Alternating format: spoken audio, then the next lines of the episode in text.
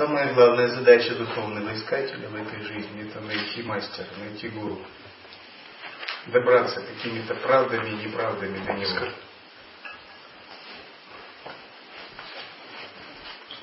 Когда мы находим своего мастера, находим своего гуру, начинается новая жизнь. Старая заканчивается. А когда ученик нашел своего мастера, все, что ему надо, это сидеть у его ног. Если он сидит у его ног определенное время, если он правильно сидит, его карма оставит его. Постепенно он обретет самадхи и просветление.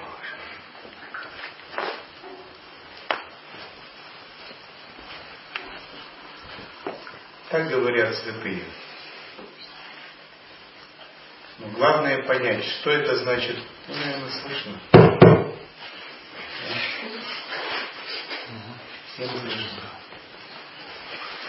Главное понять, что значит сидеть у ног мастера.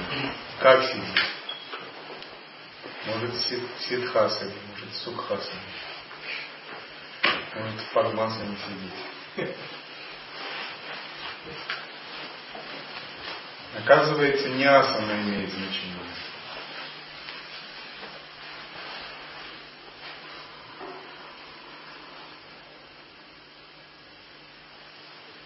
И вот просто попытайтесь сначала отпустить действия, убрать делателя, оставить свои планы, остановиться. То есть сатсанг это время, когда гуру нажимает на красную кнопку «Стоп» все останавливается.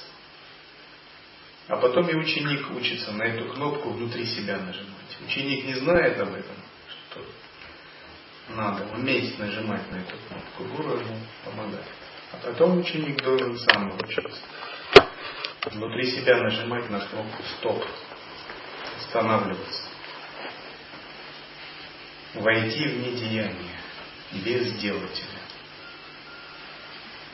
без желания плодов в будущем, без планов, надежд и страха. Остаться в настоящем. Без прошлого дисциплины. Когда вы отпустили на сатсанге все это, сидите ничего не ожидая, без цели, тогда постепенно начинается сатсанг. Встреча со своим внутренним божеством.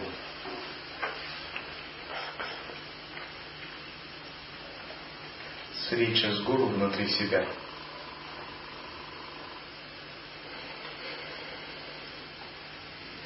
Поэтому, приходя на сатсанг, мы ничего не ждем. Наоборот, вот состояние, когда мы ничего не ждем, это самое верное направление.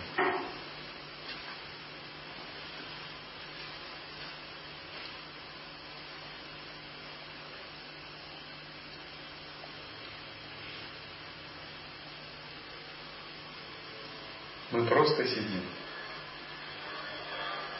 В дзен говорят, как пустые, пребывайте как пустые, нелакированные чаши. Пустой нелакированной чаше нельзя что-то прибавить. Она очень простая вещь. Так и ум надо сделать подобно.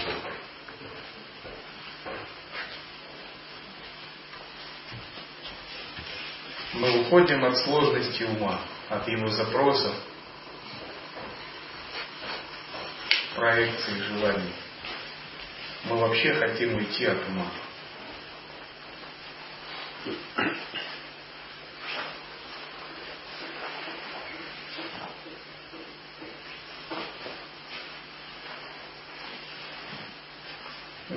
Дзен-мастера учили своих учеников. Так родилась в Китае, в Японии чайная церемония. Как объединять такое состояние сатсанга с действием, питьем чая, например. Но потом это стало частью культуры. Потом появились так называемые знатоки, которые начали рассказывать, какой чай должен быть, какой сорт, какая посуда особенная, какой должен быть ритуал. И они все забыли. Теперь это просто ритуал.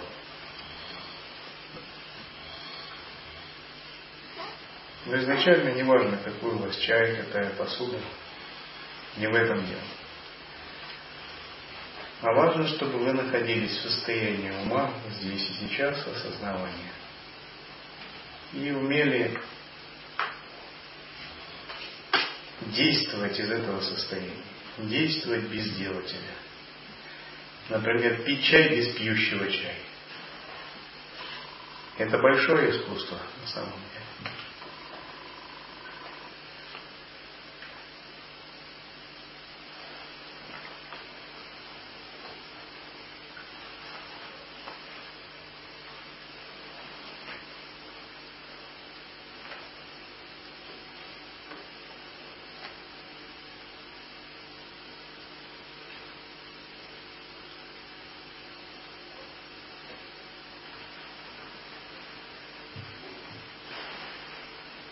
Чай на сатсанге означает быть в полной осознанности. Тогда не вы пьете чай, а просто чай пьется.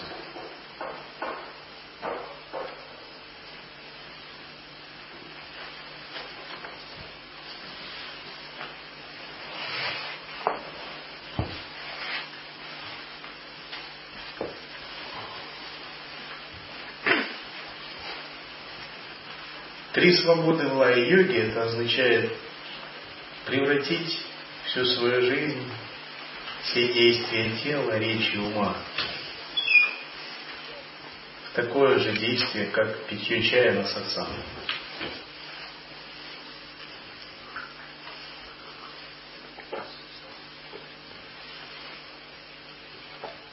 Тогда это становится сакральным, священным действием подношения ритуалом подношения, когда вы подносите внутреннему Тататрию эликсиры снадобья,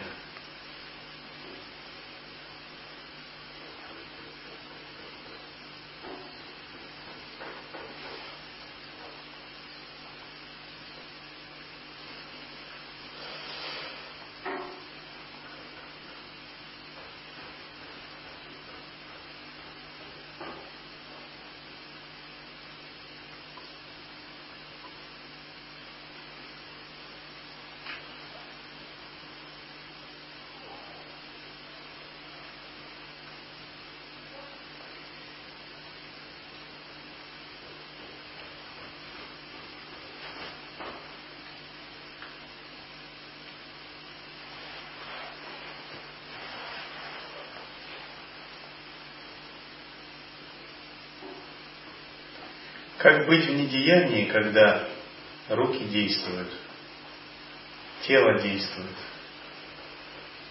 Вот в чем вопрос. Как из недеяния нырнуть глубже, в Брахмавичару, как раствориться в Брахмавичаре, исполнить самоотдачу, позволить растворить свое эго –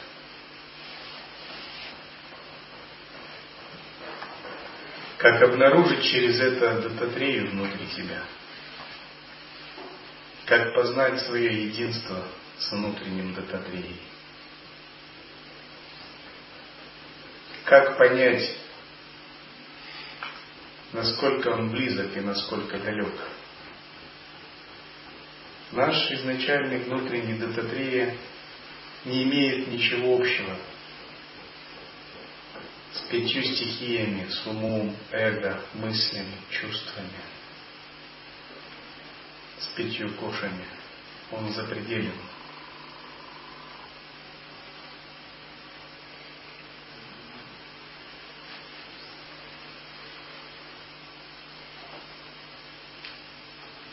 Но одновременно он играет всем этим –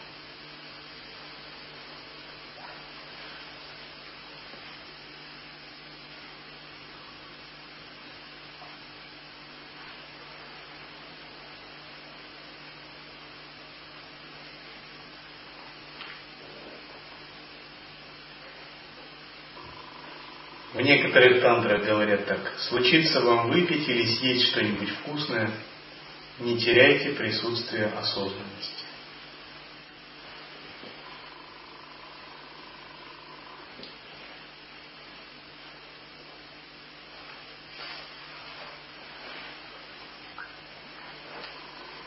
Чай остывает.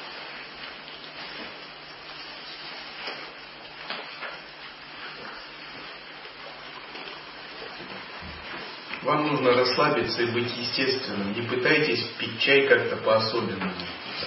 Знаете, я буду пить чай, как лая йог. Вы только зажмете свой ум. Быть осознанным означает отпустить тело, речь, ум в три свободы, но не потерять осознанность.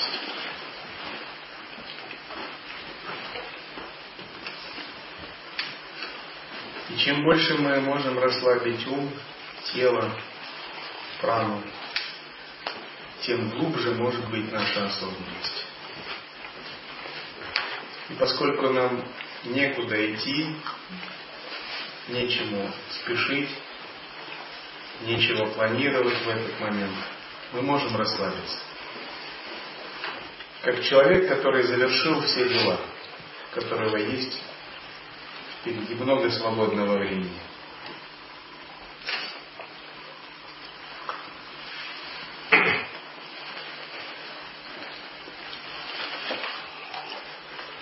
Пока вы на сатсанге, все многочисленные дела вас не касаются. Как вхождение в другое измерение времени. Один человек попал на остров и пробыл там три дня. Но когда он прошел, вернулся в деревню, ему показалось, будто прошло, прошло на самом деле 33 года. И многие жители этой деревни состарились, а некоторые умерли. Есть такой мистический остров в районе Кыргызстана, Аральское озеро, Аральское море.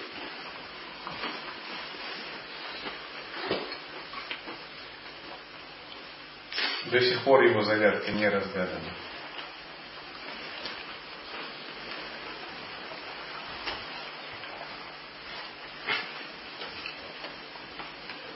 Сатсанг это такое время наподобие на том острове.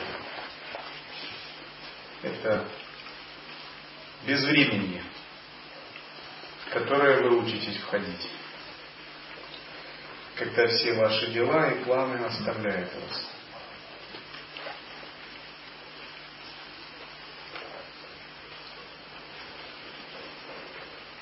Время это фактор сознания. Оно движется в определенном направлении, имеет интервалы, потому что таково сознание. Но когда мы осознаем, останавливаемся, то и время течет иначе. В таком состоянии вы за несколько минут можете прожить несколько месяцев. Это состояние самадхи. В истории описывались случаи, когда человек входил в самадхи, и его чаша выпадала из рук. И он отправлялся в какие-то миры, земли, переживал целые жизни, а потом возвращался в тело, и чаша продолжала падать. Это были мгновения. Таким же образом, если вы на сатсанге находитесь глубоко в настоящем времени, вы можете прожить может быть, целые годы, целую половину жизни за полчаса.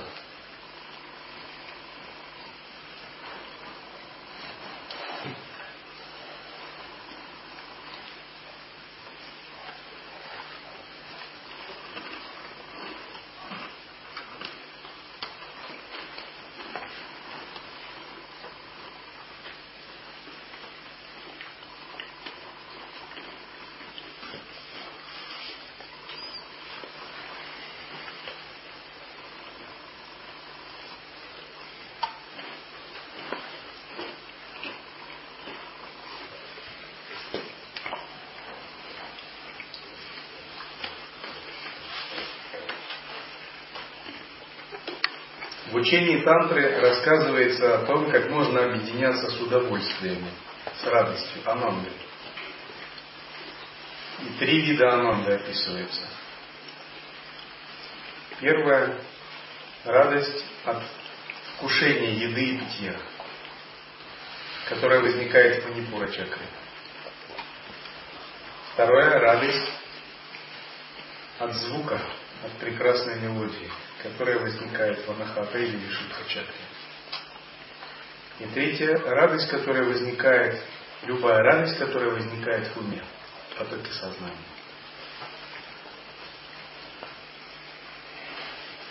Объединение с этими тремя радостями как бы оплодотворяет осознавание.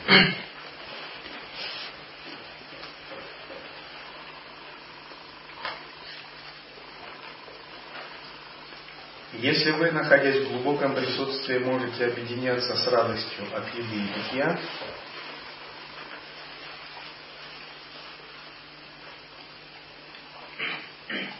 ваша мудрость манипура чакры спонтанно пробудится и узлы в нами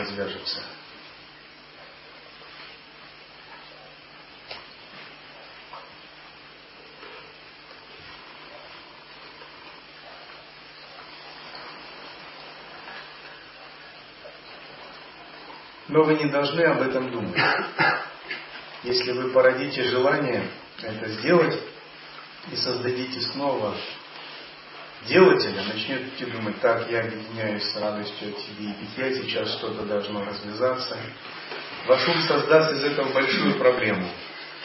Вы снова впадете в надежду получить и страх потерять.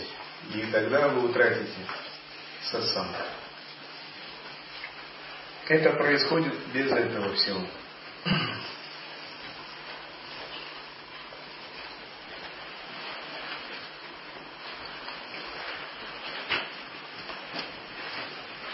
Я постоянно объясняю, потому что я люблю во всем ясность. Но многие учителя из-за этого специально ничего не говорят. Ни про какие ясности, ни про какие точки присутствия. Просто гуру сидит, включая, ученик сидит, включая. Если ученик будет внимателен, открыт, он просто без слов уловит это. Как-то интуитивно поймет.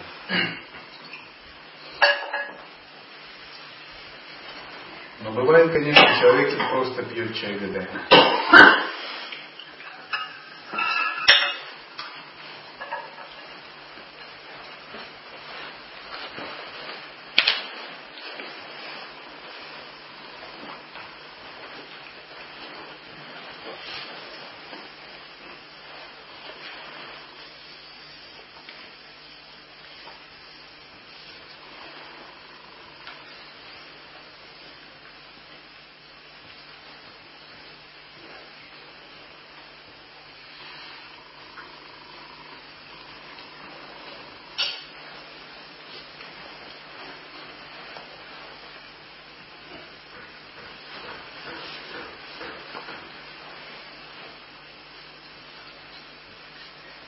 И вас ждет впереди еще много невыпитых чашек чая на сатсангах. И какая-то чашка станет чашкой вашего сахар самадхи, вашего просветления. Может быть восьмисотая, может быть пятитысячная. Неважно. Может быть двадцать пятая.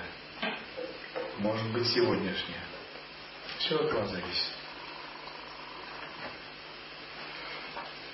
И когда вы сделаете все, что зависит от вас, наступит момент, когда приходит благословение Божественного. И это уже не от вас зависит. Когда вы поймете, что все от вас не зависит. От вас зависит только ваша часть пути. Подойти к этой точке благословения. А дальше другая сила возьмет на себя управление этим процессом. Вы не можете ей руководить, управлять, вы можете ей только отдаваться. И это самоотдача. Когда вы приняли решение быть в недеянии, вошли в недеяние, остаетесь, рано или поздно самоотдача наступит.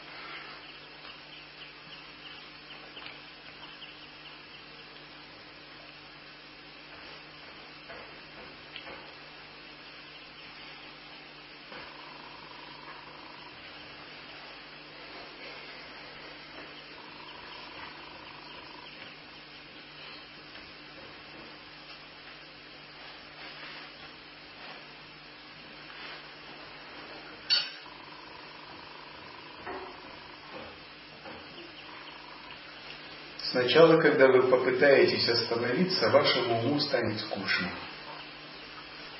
Ум привык к бегу вперед, к планам и целям. И ему необычно это. Но это первый признак того, что вы на верном пути. Надо пройти этот период скуки и обернуться вновь на тонкое. Если вы привыкли бежать вперед, вам необычно, что вы сидите, ничего не делаете. И уму скучно. Тогда он скажет, ну давай помедитируем. Потому что медитация это тоже некое делание для ума. Но вам не надо медитировать, надо быть вне медитации.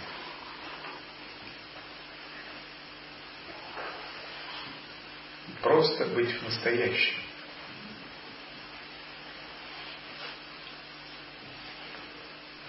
Без делателя. Тогда вы пройдете точку скуки придете в точку присутствия.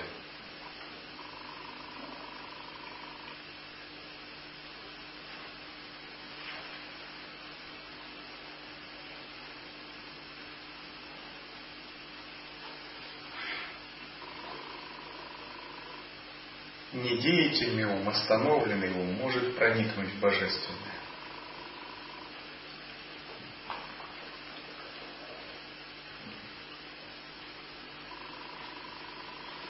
И надо запомнить эту точку, так чтобы во всех ваших действиях в жизни вы не захватывались действиями, оставались, оставались в этом вы должны сказать себе, я завершил все дела этой жизни. Служение это не действие, это лила, игра. Я не деятель, я не делатель. Я остановился. Я пришел сюда, чтобы остановиться. Я принял карма саньясу, монашество, пурна саньясу не для того, чтобы делать, а для того, чтобы не делать, чтобы остановиться. Я вышел из сансары, не для того, чтобы снова что-то начать делать, а чтобы остановиться. Остановиться и научиться играть.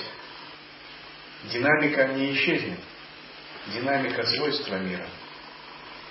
Но не динамика делателя, причин следствия, а динамика, как лила, божественная игра.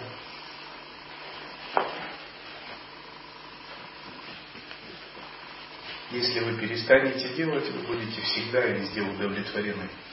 Потому что на, де, на неделателя не сходит благословение. Дататрии. Потому что Дататрия величайший Аватхута, величайший игрок, который ничего не делает. пребывает в недеянии, который играет во вселенной своего ума.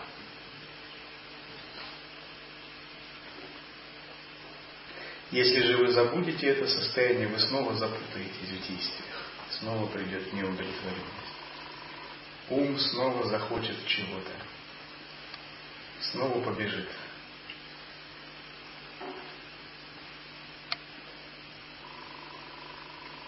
Утратится пространство брахмавичара.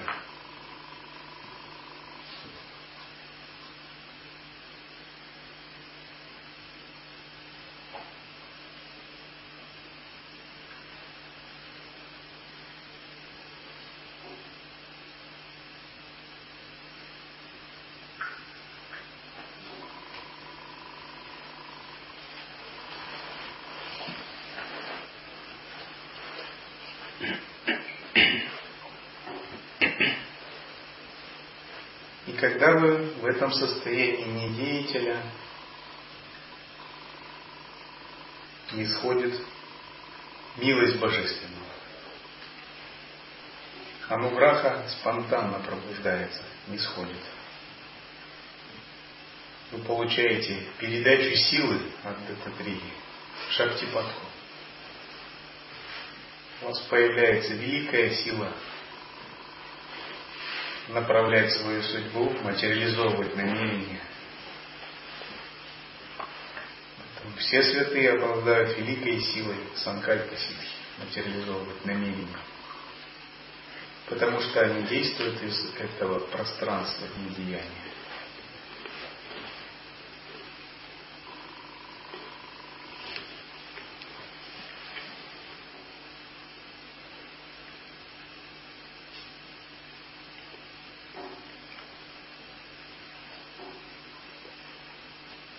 Все удовлетворенности присущи деятельному уму. Но когда вы обнаруживаете пространство влияния, ананда заменяет неудовлетворенность.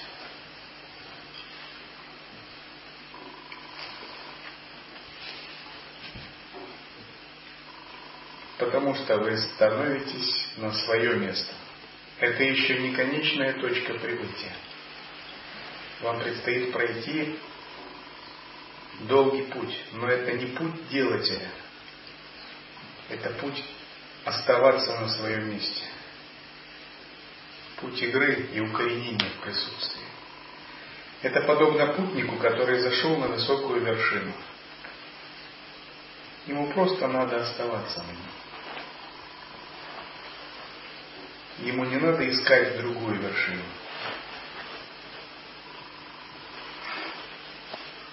Кто был на Дамадаркунде? Здесь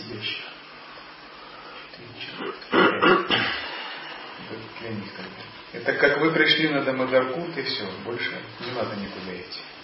Цель достигнута. Надо просто оставаться. И вот это ваш Дамадаркунд.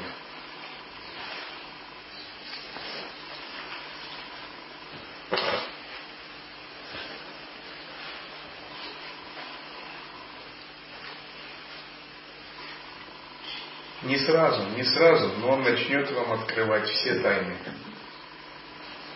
решать все ваши проблемы, растворять все ваши кармы, наделять вас всеми богатствами, открывать перед вами всеми сокровищами. То есть, придя однажды, вы не должны оставлять его.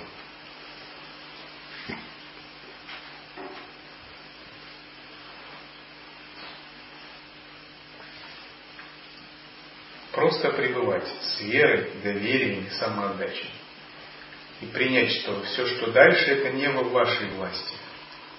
В вашей власти дойти до этого места. В вашей власти выполнить предание себе. Оставаться, быть осознающим. Но все, что дальше, это не ваша власть. Это уже во власти Божественного.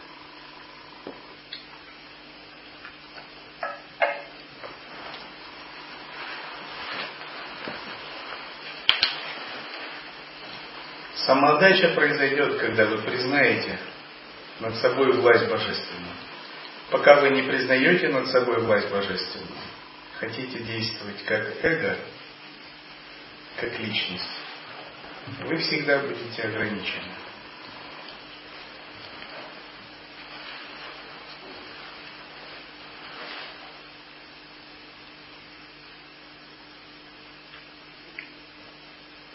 Эго есть, у эго есть страх оказаться во власти божественной.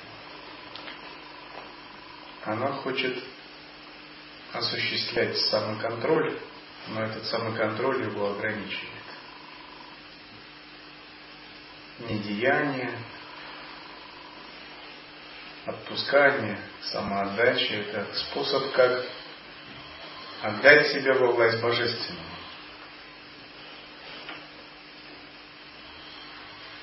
Тогда у вас нет ограничений.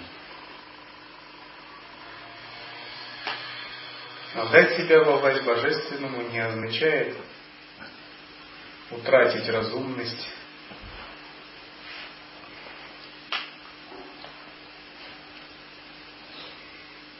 Это лишь означает, что наше внутреннее божество пробуждается. И мы признаем его верховенство. Мы говорим, вот, вот тебе тело, я тебе его отдаю в бессрочную аренду. Делай, как пожелаешь. Вот тебе ум, я подношу его тебе, пользуйся им. Вот тебе прана и все остальное. Это все твое по праву. Я не претендую на это.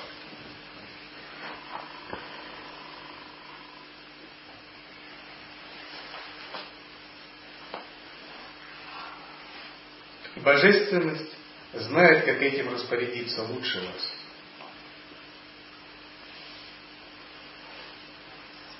Самоотдача, правильно, это всегда благо.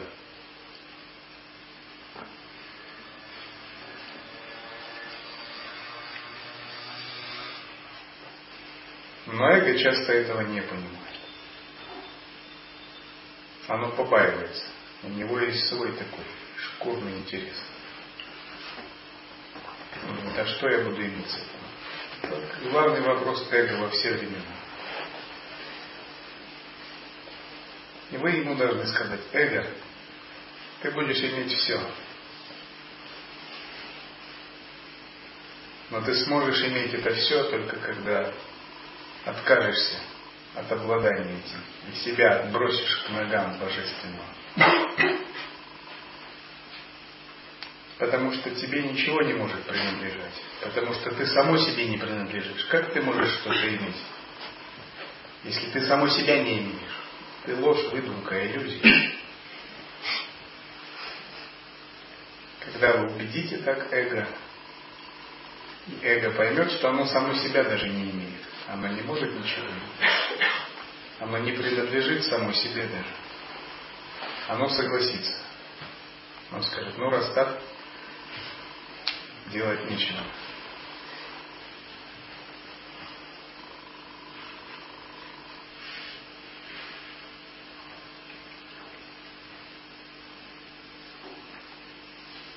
Надо сказать так, эго, желаешь ты или нет, знаешь ты или нет, а ты все равно принадлежишь Божественному. Ты даже выбирать не можешь. Это только факт признания, это не факт реального чего-то. Это, например, вам говорят, не держись за американский национальный банк, отпусти его.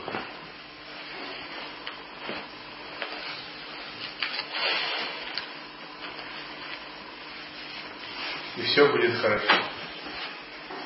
Если вы понимаете, что он вам и так не принадлежит, вы это делаете.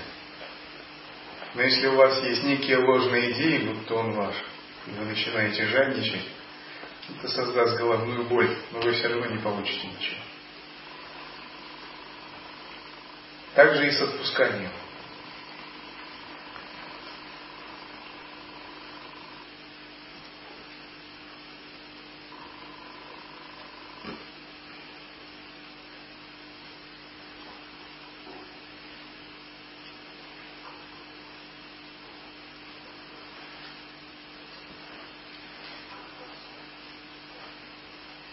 Эго, само принадлежа Божественному, самоотверженно, мужественно и храбро отдает ему.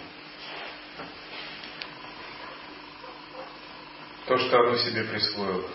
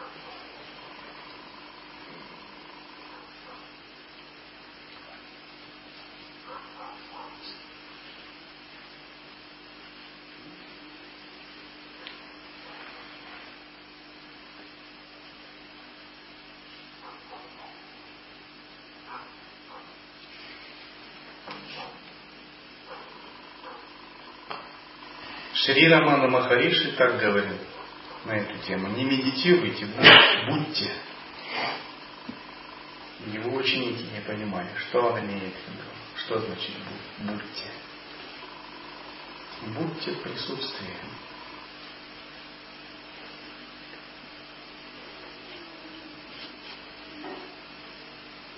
Затем он говорил, не думайте, что вы есть то.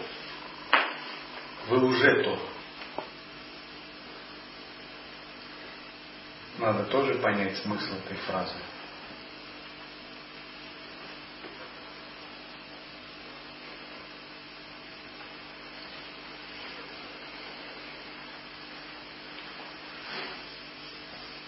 То это абсолют Брахма. И мы можем успешно думать на эту тему. Я Брахма. Но Романа Махариши говорит, вы уже есть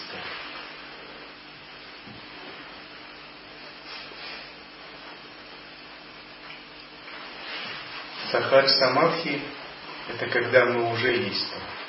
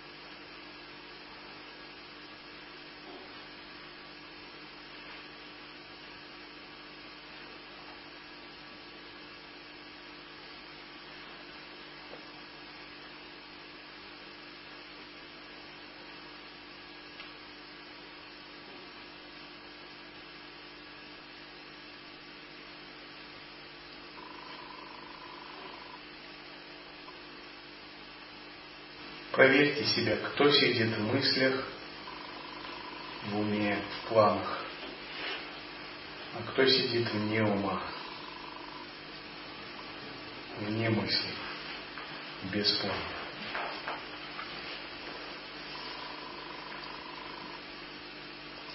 А если все равно мысли, планы ну, всплывают, и ты как бы понимаешь, что ну, не оно, просто отпускать и все. Надо выпить чашку чая. Чай кончится.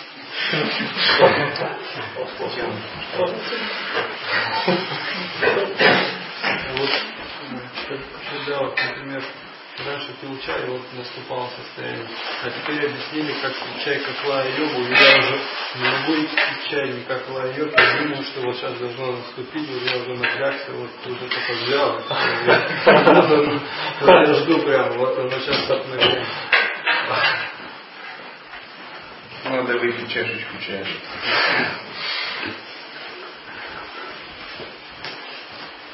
Не давайте уму двигаться, развиваться, объясниться.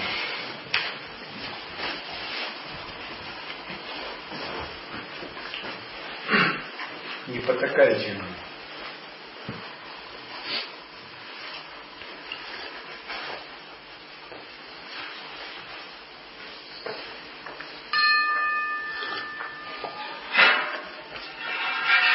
Все это будет всплывать. Но ваша задача игнорировать это. Верить, что вы глубже ума, сильнее его. Быть в осознанности глубже ума. Пусть все всплывает, но это не вы, это ум. Вы не раб ума, вы хозяин ума. Стать рабом ума – это жалкий удел. Все люди в миру, в сансаре – это рабы своего ума. Но не садху. Садху становится именно садху, чтобы перестать быть рабом ума. Ум – это слуга, инструмент – Если слуга начнет указывать вам, что делать, помыкать вами, вы его должны поставить на место. Сразу и без вопросов. Потому что слуга не имеет права своему хозяину говорить, что делать. А вы его хозяин. Ум вам дан, но как слуга, как инструмент.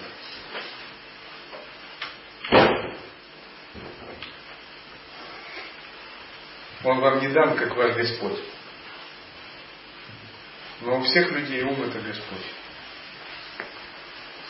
Но садху отваживается и ставит его на место. То есть это как хочу думаю, хочу не думаю. Такое состояние. Да.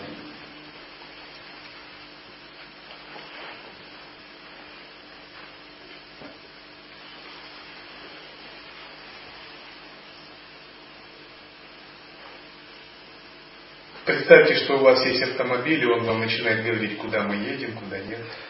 Что вы сделаете? Вы сразу остановитесь, скажете, стоп, кто здесь хозяин вообще? Мы будем ехать туда, куда надо, а не куда автомобиль говорит. Так и ум. Руками. Я хотела спросить, а можно медитировать всегда закрытыми, например, с глазами? Или нужно учиться закрытыми тоже медитировать? Или как это обязательно? Ну, какая разница? Смотря какая техника, какой метод. Махашанти можно делать с закрытыми или полуприкрытыми. Но содержание всегда с открытыми. Ну, если выбрать такой метод, чтобы, например, только с закрытыми себя, то это ну, Или нужно обязательно вот какой-то другой выбрать и параллельно практиковать, чтобы и с закрытыми тоже глазами сидеть. Ну, то есть, можно, например, годами только с открытыми практиковать глазами? Можно. Можно. Ну, как-то это полезно. В Шамхаре мудре важны открытые глаза. Через них вы объединяете внутреннее и внешнее пространство. Если вы практикуете только махашанти, не умеете созерцать открытыми глазами, вы никогда не поймете, как это делать.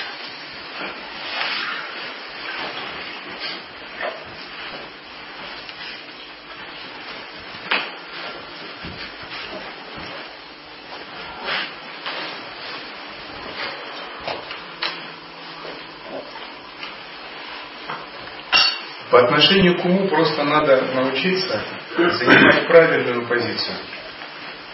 Не потакать ему. Как только ум начнет что-то вам беспокоить, навязывать вам, вы должны его дружески похлопать по плечу. Сказать, успокойся. Одна монахиня пошла в Индию покупать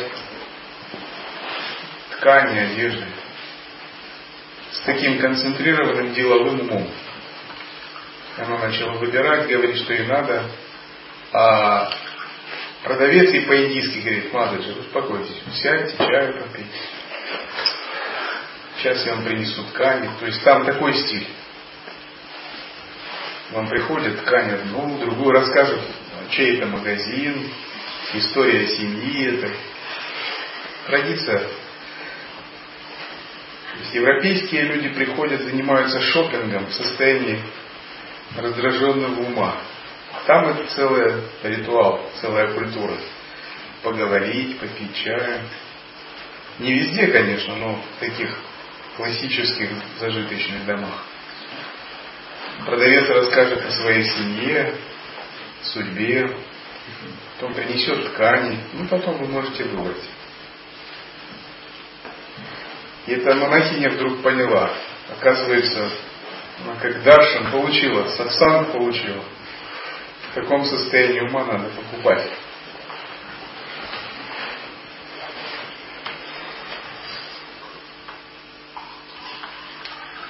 Таким же образом вы не должны потакать своему уму никогда.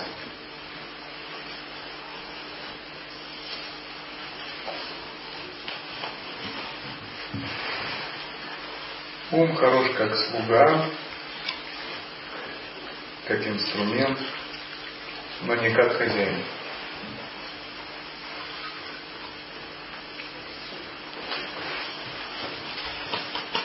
Ум всегда не удовлетворен. Ум всегда ищет, желает, надеется. Связавшись с ним, вы себя обречете быть неудовлетворенным. Но вы не можете без него вообще жить. Это свойство вашего внутреннего инструмента. Единственный выход устроить, установить правильные отношения хозяина и слуги.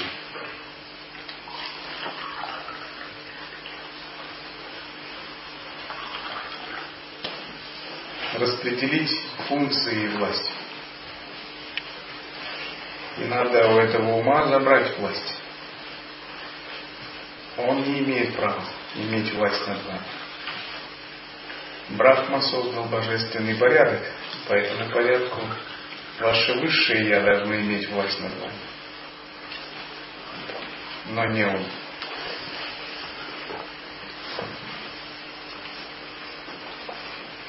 Это если в царстве есть королевстве наследный принц царских кровей, то по крови ему переходит корона. Не самозванец какой-нибудь, не министр не имеет права унаследовать по крови корону.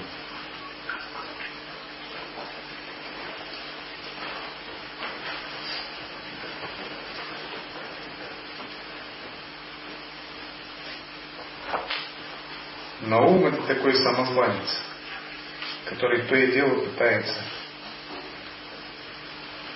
взять ту власть, которая ему не принадлежит, не положена, на которую он не имеет права претендовать.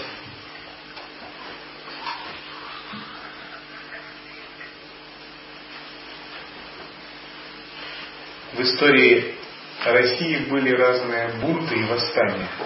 Например, Емельян Пугачев пытался убедить других, что он новый царь.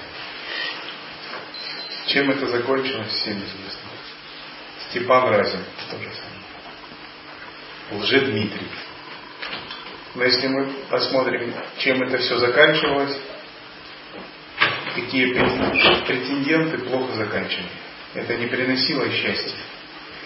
Приносило только страдания, беспокойство ума.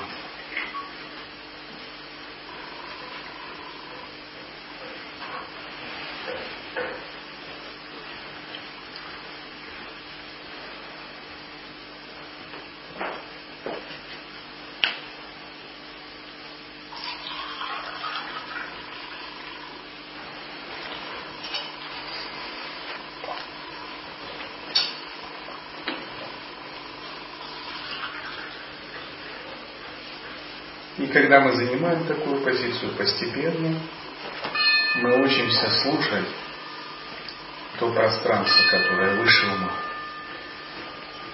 И сила ума, его власть над нами обесценивается. Самоконтроль возрастает. Сатва возрастает. Осознанность возрастает. Возрастает внутренняя вера в Бога как в осознанность.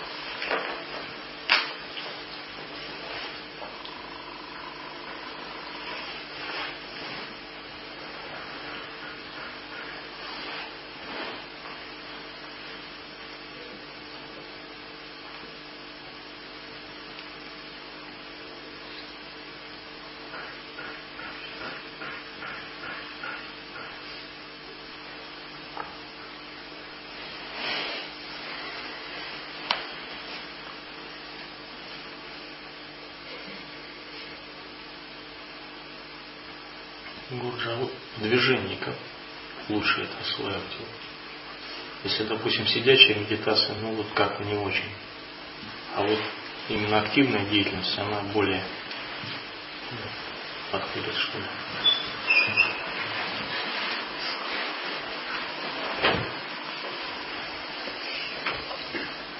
В гуще движения надо искать покой. Держаться этого покоя в самом центре действия надо искать недеяние. Быть к нему внимательным, оставаться в этом. И не цепляться за результаты действий.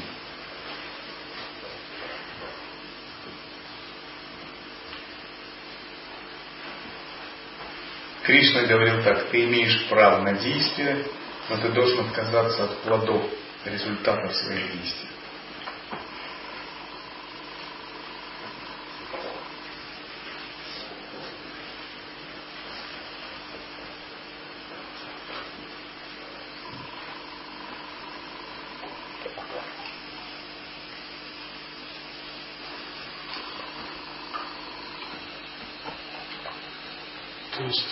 Отказаться от плодов это отказаться от, как бы, от того, кто их получает. То же самое. Да? То есть от делателя того самого. И от него тоже. Принять любой плод я согласен.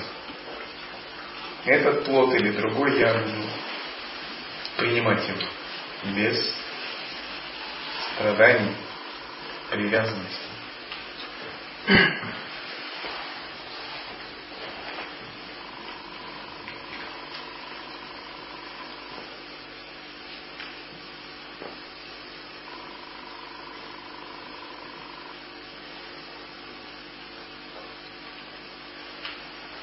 Когда мы отказываемся от плодов, то и тот, кто желал эти плоды, кто ради них делал, тоже начинает меняться.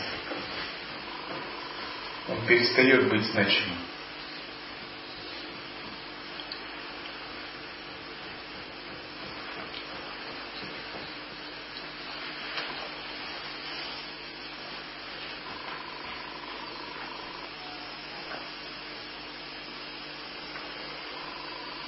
этот ум, он начинает понимать, ну мне здесь ничего не выиграет, какой смысл тогда мне самоутверждаться.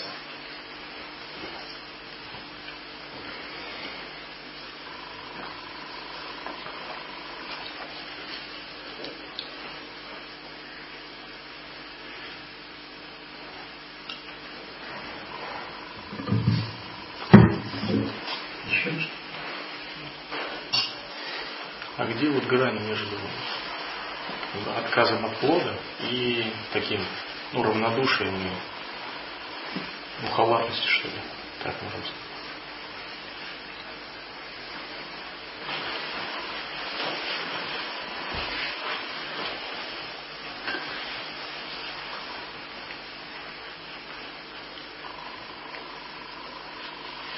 Это грань понимания осознанности относительного мира.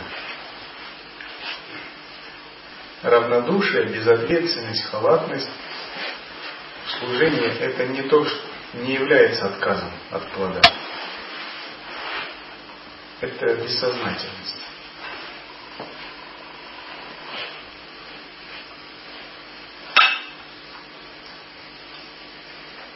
При истинном отказе сам йога не нарушается. Баланс сил, равновесие в природе не нарушается. Самоорганизация не понижается, а повышается.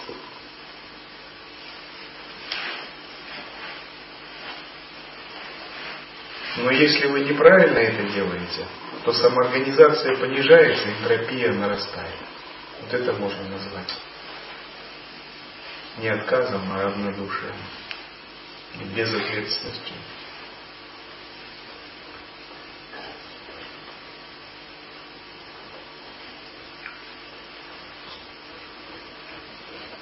Если вы готовите еду на кухне и скажете, я отказываюсь от плодов своего труда, пусть весь просад выкипит,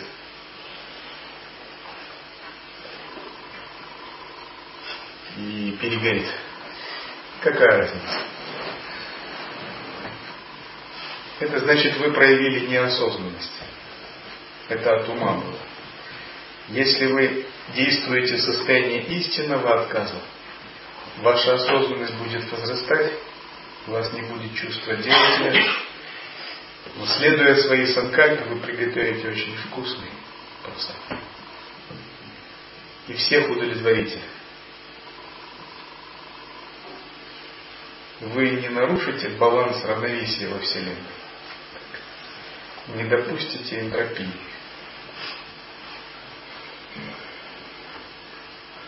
Ни в умах, ни на кухне. Но у вас не будет делателя внутри.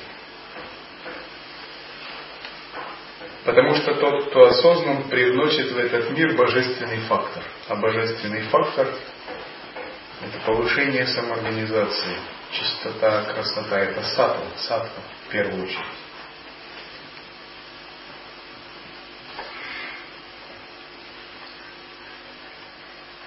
А само стремление к лучшему это а неудовлетворенность? В истинном состоянии нет стремления к лучшему. Стремление к лучшему происходит от ума, который привык делить на лучшее и худшее. От двойственного ума. То есть это тоже форма эго. И само стремление и понятие лучшего это разные формы ума. Но когда мы делаем, вернее, когда мы не делаем, пребывая в осознанности, мы избавляемся от поверхностного, ложного стремления к лучшему, от псевдоцелей. И тогда изнутри появляется сатва, осознанность. Без стремления, без того, кто стремится. Но все происходит лучше. Само, естественно как у Солнца излучаются его лучи. Солнце не стремится всех людей покрыть бронзовым загаром. Оно не стремится нагреть землю, чтобы у людей была пшеница и прочее. Это происходит естественно, но все получают благо. Примерно так же происходит, когда мы действуем из осознанности в недеяния без стремлений.